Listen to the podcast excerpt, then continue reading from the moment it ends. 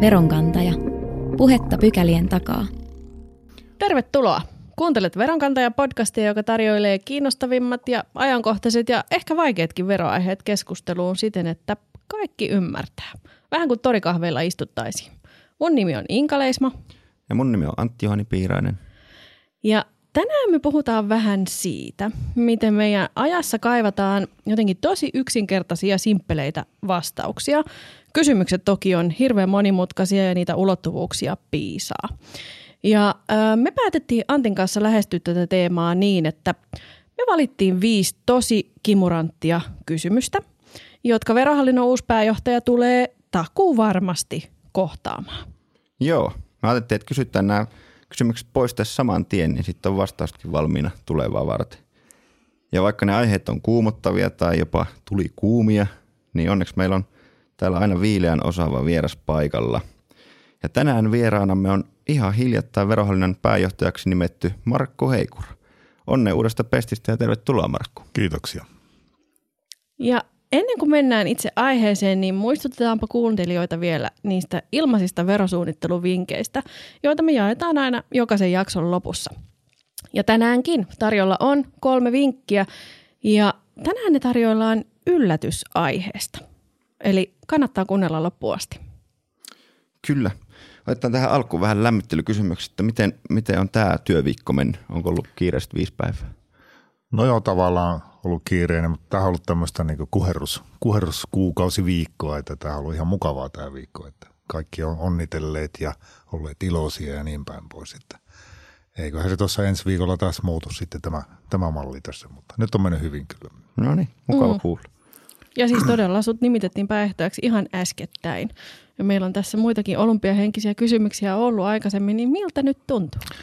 No varsinaisesti ei vielä oikein tunnu miltä, jos ihan rehellisiä olla, että sehän hakuprosessi alkoi jo silloin syksyllä, että silloin sitä joutui pohtimaan aika paljon, että laittaako paperit ja mitä sitten tapahtuu ja pystynkö mä tähän hommaan ja niin edespäin, että silloin tuli ehkä käytyä se mietintä, mutta nyt mennään aika lailla niin päivä kerrallaan ja toki, toki näitä asioita, että mitä pitäisi ruveta tekemään, on tässä joutunut pohtiin pitkään, mutta ei tässä sen kummallisempia ole tällä viikolla tapahtunut. Okei, hieno. No nyt on lämmitelty riittävästi, niin hypätään niihin kimurantteihin kysymyksiin yes. saman tien. Tehdään tästä tällainen vähän niin kuin sensaatiohaastattelu.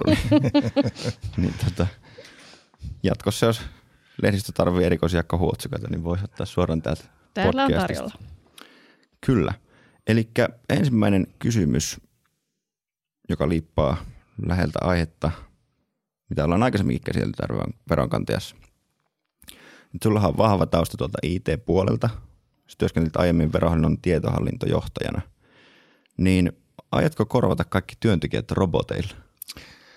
Se ei olisi edes mahdollista, vaikka semmoisia haluja olisi, joita ei tosin ole. Että kyllä se, kyllä se robotiikka, sanotaan nyt näin, että – tällä hetkellä robotiikka, erityisesti niin ohjelmistorobotiikka, niin pystyy varsin tämmöisiin ää, yksinkertaisiin tehtäviin, toistoa vaativiin tehtäviin. Että se robotiikan aste on valitettavan alhainen, vaikka se onkin tämmöinen hypeaihe tällä hetkellä. Että täällähän Laakson Mikko oli kertomassa teille robotiikasta muutama, onko sitten jo kuukausia, mutta Joo. jonkun aikaa sitten, että se, siitä kannattaa kuunnella sitä robotiikasta enemmän, mutta ei se, ei se, sanotaan, että viiden vuoden aikana tuskin tulee sellaista tilannetta, että robotit korvaisi ihmiset. Okei. Okay. Mutta tuleeko viiden vuoden jälkeen? Sitä ei koskaan tiedä, jos katsotaan näitä Terminaattori-elokuvia, niin onko tämä se tulevaisuus vai ei, niin se jää nähtäväksi. Että. Okei. Okay. Aika hyvä vastaus. Musta tuntuu, että Markku on ennenkin vastannut kipeisiin kysymyksiin. Kyllä, kuulostaa siltä. Okei, okay, no nostetaanpa vähän tuota vaikeuskerrointa. Öö, viime vuosina on jonkun verran keskusteltu siitä, että painotetaanko me, siis verohallinto, tällaiseen riskianalyysiin ja asiakasohjaukseen perustuvaa toimintalinjaa vai keskitytäänkö me sitten enemmän niin kuin jälkikäteisesti valvomaan mm-hmm. ihmisiä, yrityksiä, niiden veroasioita. Ja organisaationa mä luulen, että vastaus on meille aika päivän selvä, koska tämä riskianalyysi ja ohjaukseen keskittyminen tuottaa niin älyttömän hyvää tulosta, jos katsotaan verokertymiä. Öö, Mutta jos katsotaan myös asiakastyytyväisyyttä, niin tulokset on aika hyvät. Öö, Mutta siis jostain syystä kaikki ei ole ollut tästä linjasta ihan samaa mieltä. Niin tässä tulee toinen kimurantti kysymys. Aiotko muuttaa tätä linjaa? Niin tarkoitatko sitä, että pysytäänkö edelleen riskianalyysipohjasta vai siitä pois? Että Niin. ky- kyllä me, jos mietitään tuota strategiaprosessia, niin siellä erityisesti tämä riski, riskipuoli nyt painottuu ja se on tämmöinen yksi painopistealue. Tässä on aika pitkälti se, että, että tuota, jos me ollaan niin kuin jälkikäteistiedon varassa, niin se voi olla niin kuin liian myöhäistä, että mitä enemmän me pystytään niin kuin etukäteen näitä asioita ennakoimaan ja analysoimaan ja puuttumaan niihin, niin silloin me ollaan niin kuin ajan hermolla. Että kyllä, se, kyllä tämä on niin kuin lähes ainoa tie. Tämä nopeutuu tosi paljon tämä liiketoimintaympäristö tässä jatkossa, Okei. jatkossa että ky, kyllä siihen on niin kuin pakko paneutua. Niin ja jos me ollaan kulkemassa kohti reaaliaikaista verotusta, niin miten se jälkikäteinen tarkastus siihen sopisi? No kyllä se siihen tietenkin sopii. Sehän on, jos reaaliaikaisuudesta puhutaan, niin silloin me saadaan dataa jatkuvasti, mm. mutta tänä päivänä me ollaan aika pitkälti niin kuin kausi- ja vuosi-ilmoituspohjaisella, että, että tämä nyt ei ole mikään tämmöinen ilmainen verovilppi-vinkki, että siellä on niin kuin klappia, mutta niin kuin käytännössä, käytännössä kyllä se, se on tota, kyllä meidän on pakko niin kuin nopeammin pystyä, pystyä reagoimaan näihin asioihin. Okei. Eli siis sä oot ajatellut, että sä pidät tämän linjan ö, samana silläkin uhalla, että verohallinnosta saattaa edelleen vuotaa ulos salassa pidettäviä asiakirjoja, joita sitten vääristellään helposti julkisuudessa. No joo, tietenkin näitä asiakirjoja ei kohta ole, kun on siellä kentaksi syöverissä ne, ne ohjeistukset, että niitä on vähän vaikeampi vuotakin jatkossa, mutta Ei sano Mutta- vielä, mikä on Gentax. tämä Gentax on tämä meidän verotusjärjestelmä ja työmenettelyohjeet on siellä niin järjestelmän, järjestelmän syövereissä ja mitä enemmän Gentaxia otetaan käyttöön, niin, niin mehän muutetaankin niitä ohjeita. Pystytään niin muuttaa vaikka, no ei nyt ehkä päivittäin, mutta sanotaan vaikka kerran kuukaudessa tai nopeamminkin niitä ohjeita, että ne ei enää ole semmoisia, että, että tuota, meillä on aina niin pysyvät ohjeet pitkän aikaa. Toki tässä tulee varmaan sitten verotuskäytäntöihin liittyvät asiat, että mitä asioita pystytään nopeasti muuttamaan, mutta Kentaksi Niin. tuo tämmöisiä mahdollisuuksia, mm. että parhaimmillaan vaikka joka päivä eri säännöt, no tämä on liioteltua, mutta järjestelmä antaa siihen mahdollisuuden. Okei. Joo, joo. No mennään sitten suoraan kolmanteen kysymykseen, joka liittyy näihin molempiin aiempiin. Mm-hmm. Eli sä oot koulutukselta siis diplomi-insinööri ja oot tehnyt työuras verohallinnossa luonnollisesti niin tietohallinnon puolella, mm-hmm. et, et verotuksessa. Niin jos sä peilaat omaa taustaas vasten, niin miten sä ajattelit varmistaa sen, että kansalaisia kohdellaan verotusasioissa sama-arvoisesti? No minähän siihen, siihen niin pystyy edes hirveästi vaikuttaa, koska verotusasiathan ei ole pääjohtajan tehtäväkentästä. Okay. eteen se, että nehän on niin yksiköiden vastuulla, mutta totta kai johtoryhmässä ja yksiköiden johtajien kanssa käydään koko ajan läpi, että mikä on tämä asiakaspalvelutaso ja hallinnollinen taakka ja tämmöiset. Ja kyllähän se oikeudenmukaisuus ja yhdenmukaisuus on meillä listoilla ollut jo pitkään tässä. Ne on sitten mm. niitä asiantuntijoiden, veroasiantuntijoiden ja yksiköiden asiantuntijoiden tehtävä, että miten se näkyy käytännössä. Tämä on enemmän tämmöinen tahtotila ja tavoite Okei. Okay. joka, joka tulee ja sitten sitä toteutetaan noissa yksiköissä, että näillä menee. Mm. Joo, joo. Eikö sua jännittänyt, että ei ole tällaista jotakin oikeustieteellistä koulutuspohjaa silloin Akiessa? No kyllähän tietenkin jonkun verran sillä niin mietitytti, ei nyt varsinaisesti jännittänyt, mutta jos mä taas vertaan siihen, mitä mä teen tietohallinnossa tänä päivänä, Niin. tai tein, ei enää tänään, mutta viime viikolla, niin, niin jos mietitään jotain tietoliikenneasiantuntijaa, että kuin kryptinen se maailma on siellä, kuinka paljon siellä on sääntöjä, että yleensä tämä pelaa toi homma, niin eihän mulla ole mitään hajua, mitä ne kaverit tekee siellä. niin. Ei, ei, mun piti vaan niin luottaa siihen, mitä he kertoo ja sanoa, että jos näin tehdään, niin nämä vaikutukset on tämä ja jos tehdään näin, niin vaikutukset tämä. Että kyllä se on ollut ihan arkipäivää jo niin kuin tietohallintojohtajan tehtävissä. Ei tietohallintojohtajalla ole mitään käsitystä kaikista niistä yksityiskohdista, mitä siihen kokonaisuuteen liittyy. Että sielläkin mennään tavoitteilla, mikä on tavoite ja se on yllättävän niin tutun kuulonen toimintavarmuus. Niin, niin. Niin, että sieltä mm-hmm. se lähtee ja yleensähän tietohallinnon tavoitteetkin lähtee niin kuin liiketoimintatavoitteista, yrityksen ja yhteisön tavoitteista. Joo.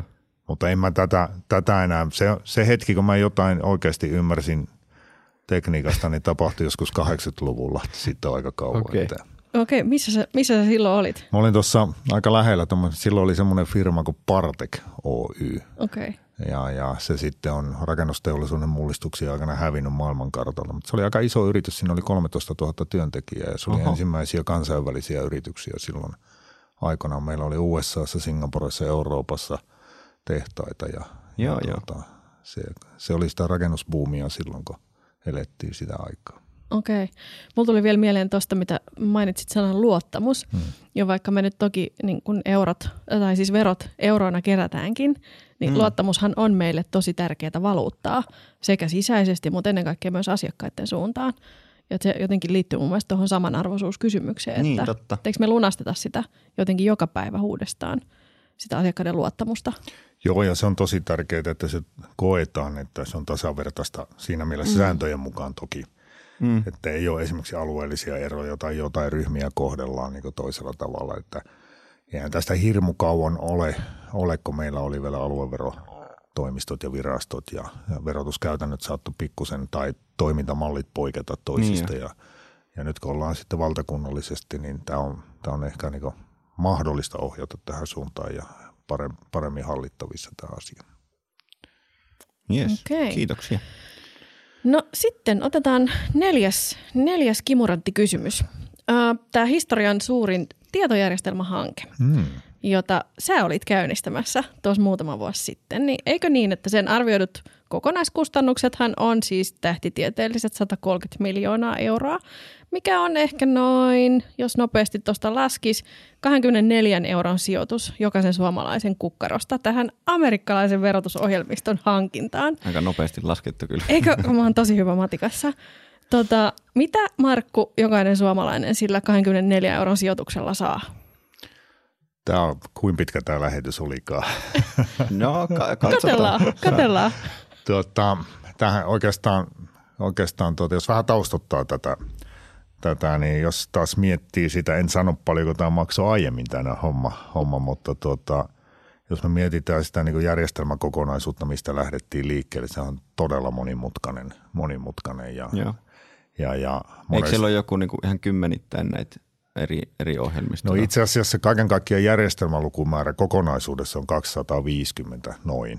Okei. Okay. Oho. Ja niistä sitten taas suoranaisesti verotukseen liittyviä järjestelmiä 150 ja niistä sitten korvataan toi 70-80 järjestelmää tässä yhtey- yhteydessä.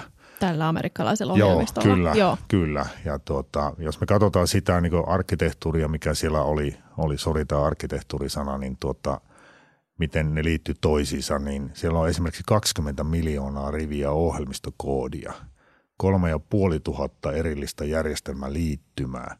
Niin siitä rupesi vaan tulee semmoinen ympäristö, että pikkuhiljaa hidastui koko ajan. Sinne tuli niin paljon kitkaa siihen ympäristöön, että kaikki kehityshankkeet vei todella kauan. Semmoinen aika tyypillinen läpimenoaika, niin puhuttiin niin lähes kaksi vuotta. Okei. Okay. Ja kustannukset kasvo, sanotaan semmoinen 11-17 prosenttia joka vuosi se ylläpitokustannukset. Siis vuosittain. Vuosittain, vuosittain, kun sitä tuli, joka vuosi okay. tulee tuota verolakeihin muuttuvia, tuli uusia mm. ominaisuuksia meille, me kehitettiin sitä, niin se kasvatti semmoista niin velkaa sinne, sinne järjestelmäympäristöön ja ja silloin kun sitä päätöstä tehtiin, mä muistan, mä istuin tuolla vero, vero-osaston Arvelan huoneessa ja esittelin sen vaihtoehdon, että mennäänkö tähän uuteen tai pysytäänkö vanhassa. Ja silloin Arvela sanoi mulle, että t- tässä on aika isot riskit tässä muutoksessa. Mä sanoin, että näin on, mutta jos me jäähän tähän nykyiseen, niin kyllä me sillä eletään, mutta teidän pitää antaa meille 20 pinnaa rahaa lisää joka vuosi. Mm. Niin, niin. Että se on niin vaihtoehto.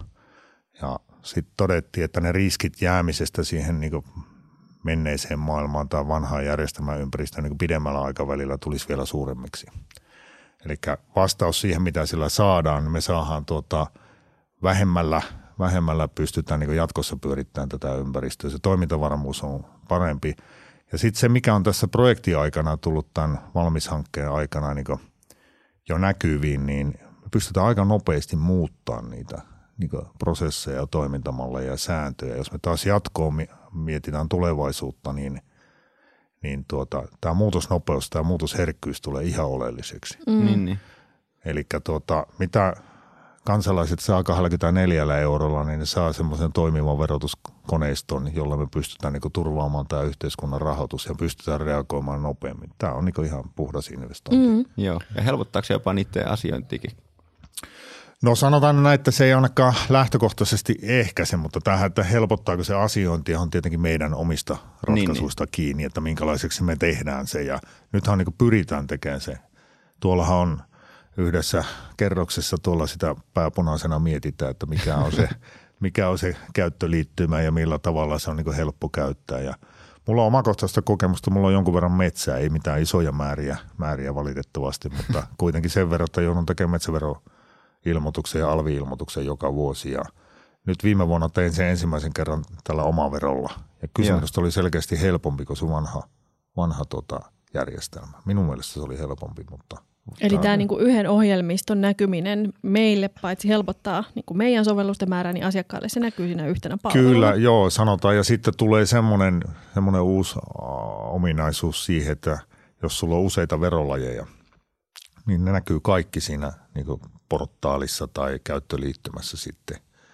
Että sä näet, jos sulla on yrityksiä, perintöveroa, tuota, tulovero nyt on lähes kaikilla, kaikilla metsää. Niin, niin metsää, niin ne näkyy kaikki siinä samalla – samalla niin käyttöliittymällä. Joo, joo. Ei tarvitse mennä erikseen. Ei tarvitse mennä, niin nykyisinhän on eri sovelluksia mm. on lähes kaikki. kaikki niin tuota, toki, toki tämmöisissä valmispaketeissa on aina on niin rajoituksia, että kaikki ei voi tehdä juuri semmoiseksi, tuota, mitä haluaa, että ne, ne sitten näkyy sitten jatkossa, että miltä, mitä ne otetaan vastaan. Että tiettyjä mm. reunaehtoja on siellä. Pysyykö tämä tähtitieteellinen uudistushanke budjetissa? sehän on pysynyt budjetissa ja sitä paitsi se ei ole edes tähtitieteellinen, tähän suorastaan halpa.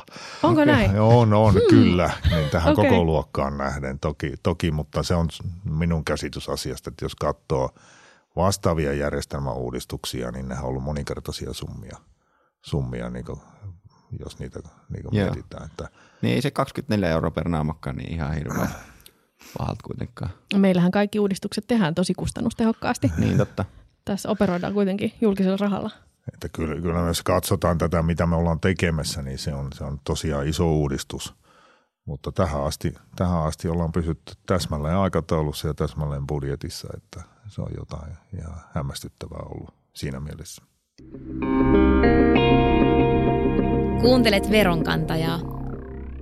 Me ollaan täällä veronkantajassa puhuttu myös alustataloudesta ja yleensäkin talouden murroksesta – ja sekin on Markko ollut aiheesta kiinnostunut, mm. joten tässä on nyt viides kimuratti kysymys.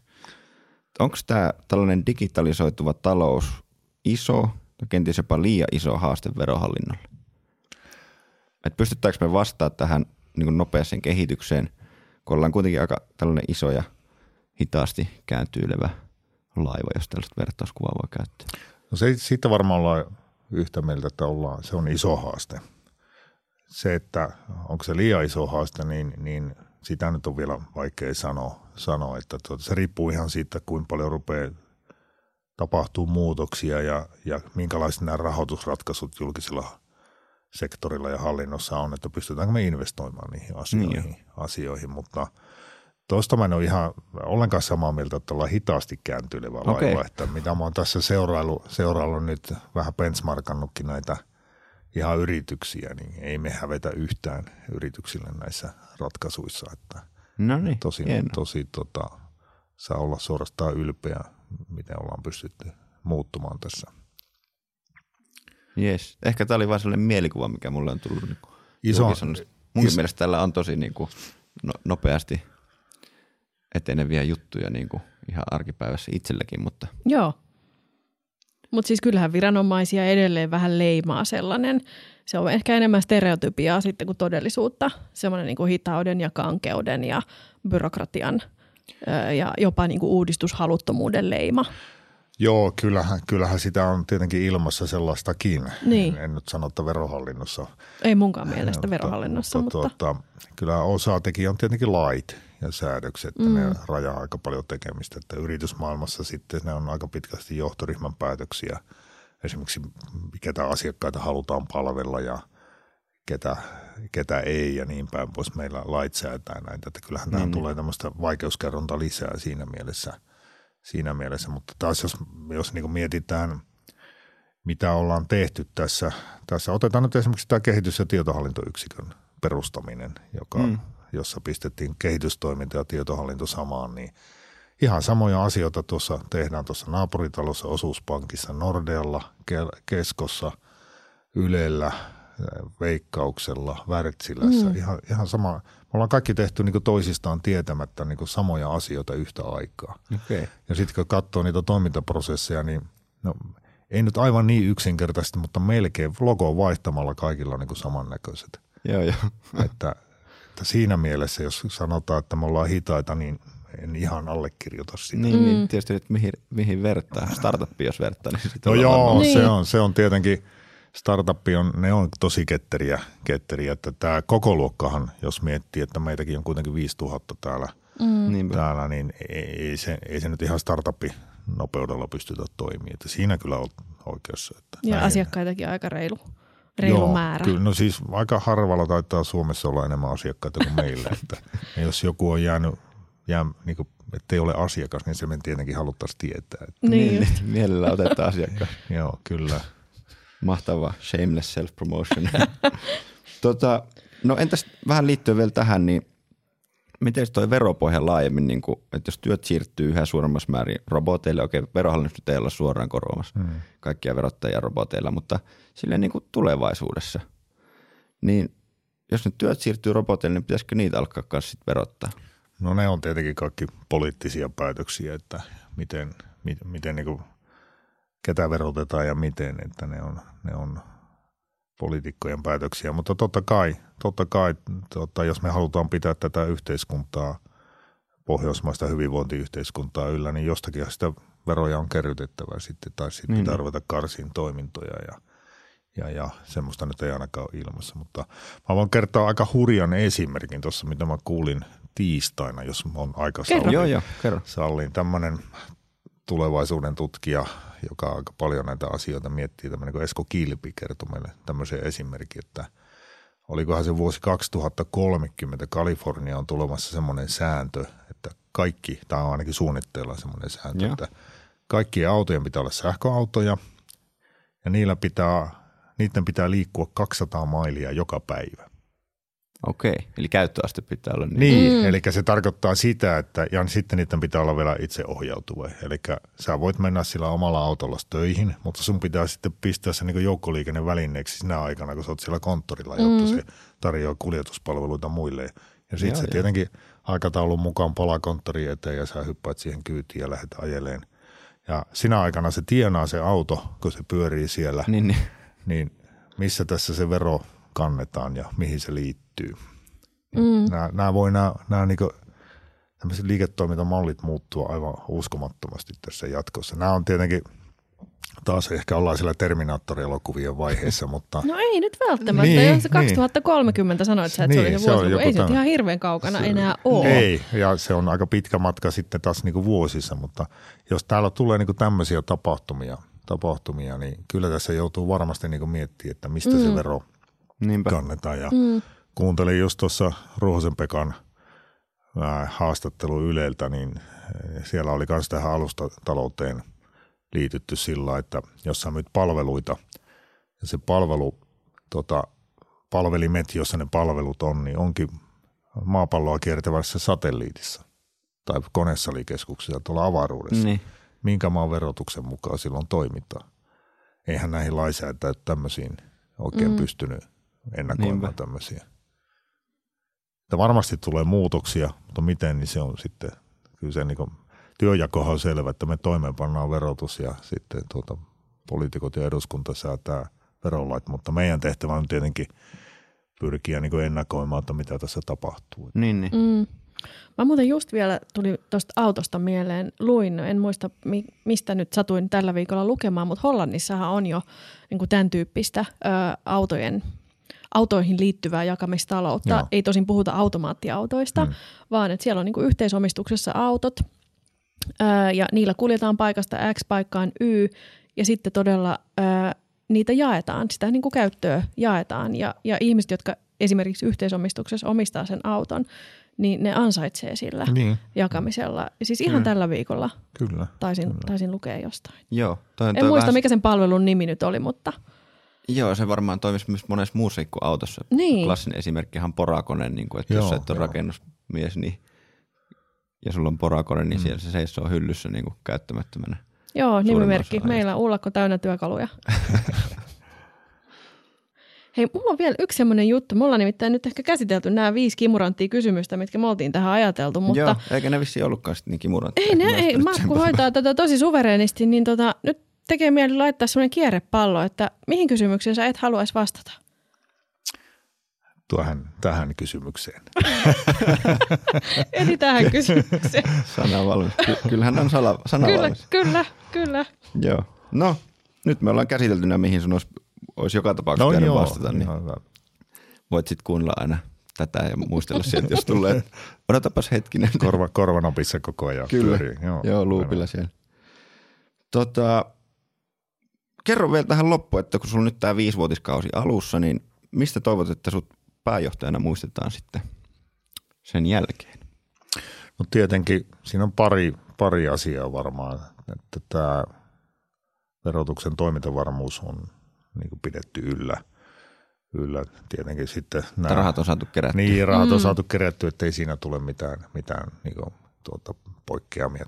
Toki meillä tämä vuosi tulee olemaan tosi haasteellinen. Meillä on valmis hankkeessa tämä henkilöverotuksen käyttöönotto, uusi järjestelmä, iso, iso niin asiakasmäärä Joo. varmasti vaikuttaa niin moneen henkilöön. Tulorekisteri tulee käyttöön. Nämä on niin isoja, että nämä saataisiin niin kunnialla maaliin. Tämä, nämä on niin heti tässä Joo. ensimmäisellä vuoden aikana nämä isot, isot tämmöiset muutokset. Mutta sitten noin pidemmällä aikavälillä se liittyy tähän, mä en tiedä ehtiikö ne tulla tämän viiden vuoden aikana, mutta ainakin muistettaisiin se, että ollaan valmistauduttu näihin niin digitaalisuuden ja alustatalouden muutoksiin ja siihen olisi niin hyvät lähdöt. Kuinka paljon ollaan ehditty toteuttaa niitä, se on toinen juttu, mutta, mutta nämä on niin isoja asioita, että niihin pitää pystyä valmistautumaan ja ainakin pieniä ratkaisuja, jos ei ole isojakin tekemään. Ja se, Niin, on, niin. se on se ehkä se niin suurin haaste tässä. Että lähtökuopat olisi siellä. Joo, lähtökuopat Mm. ja jos on tarvetta, niin pystyttäisiin jopa toteuttaa. Ja sehän tarkoittaa niin aika monta asiaa sitten niin organisaatiossa, tämmöisessä niin toimintakulttuurissa, että miten me ollaan niin entistä joustavampia muutoksiin. Miten Mm. me voidaan niin meidän omaa asiantuntemusta niin saada kaikki niin hyvään hyötykäyttöön, miten me hyödynnetään niin ulkopuolisia sidosryhmiä ja verkostoja. Niin sanotaan nyt näin, että sä mainitsit sen startupin, niin. Joo. niin ehkä vähän tämmöisiä, tämä nyt on vaarallinen sana, mä tiedän tämä, mutta oppeja tuolta niin teknologiayrityksistä, että miten ne hyödyntää niin osaamisia, ulkopuolisia osaamisia, sisäpuolisia osaamisia, miten me saadaan ne nopeasti käyttää. Niin tämä on Mm. varmaan semmoinen yksi kulttuurimuutos, mitä tässä, Joo. tässä että mä tuossa havainnut, havainnut eri tilaisuuksista. Meillä on tosi hyviä osaajia täällä organisaatiossa, mutta ne ei oikein pääse esille. Ne, ne on okay. siellä yksittäisiä niin saarekkeita ja niitä pitäisi pystyä niin kannustaa ja niin tuottaa niin verohallinnolle ja tämä yhteiskunnan hyväksi.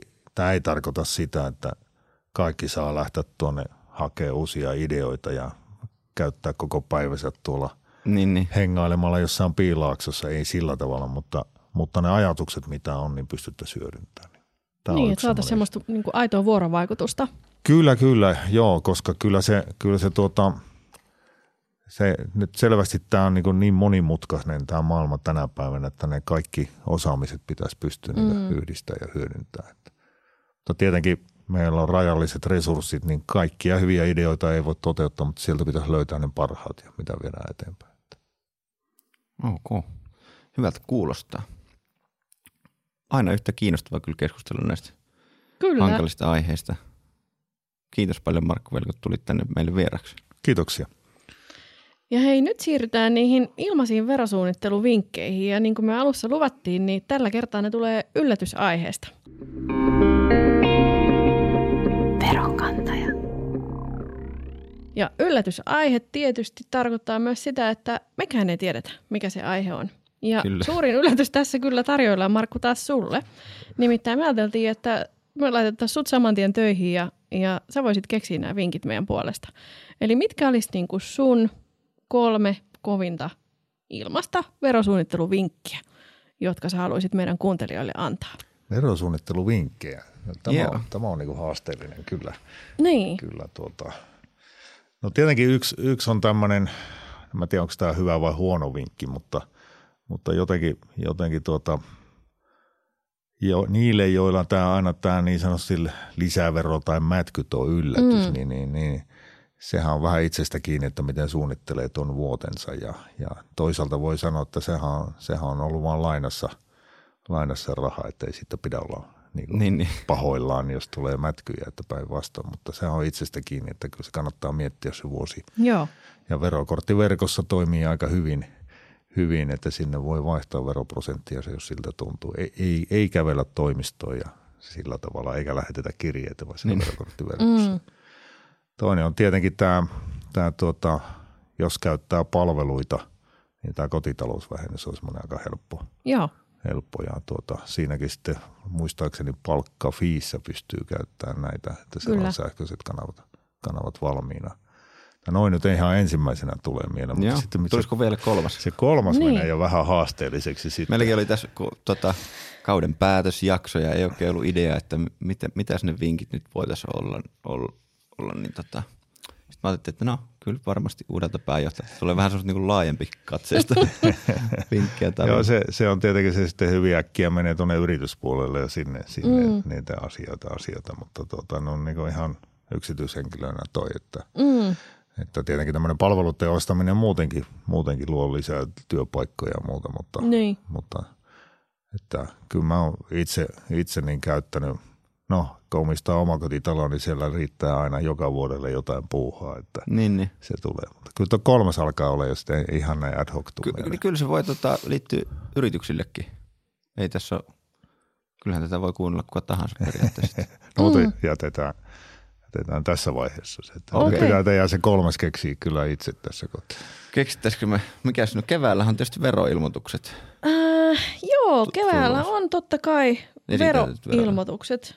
Ne tulee tavallaan kaikille.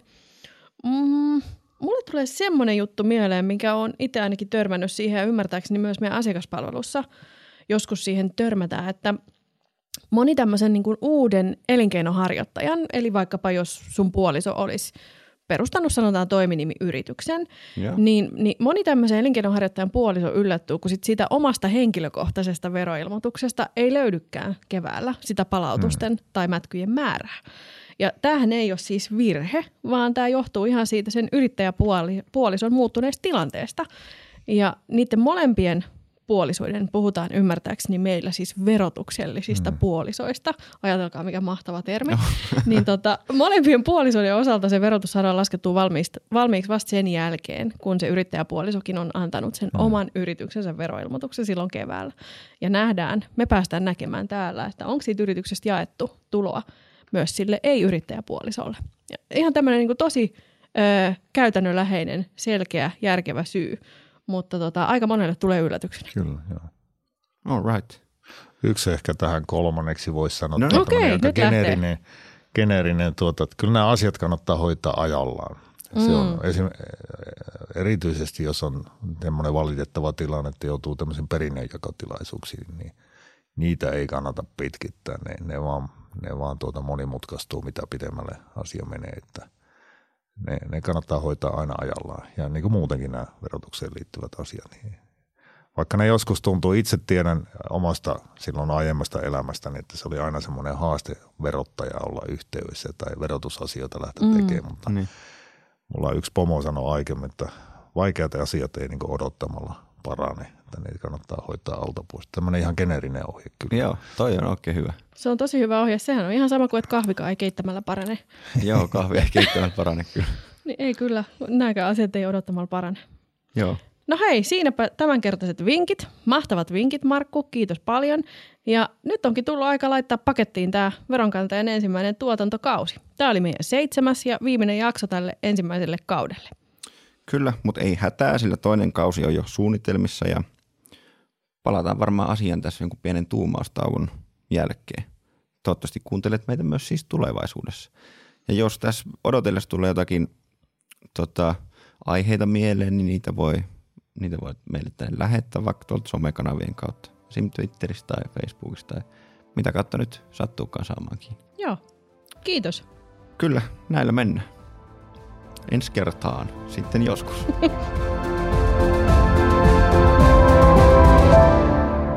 Veronkantaja.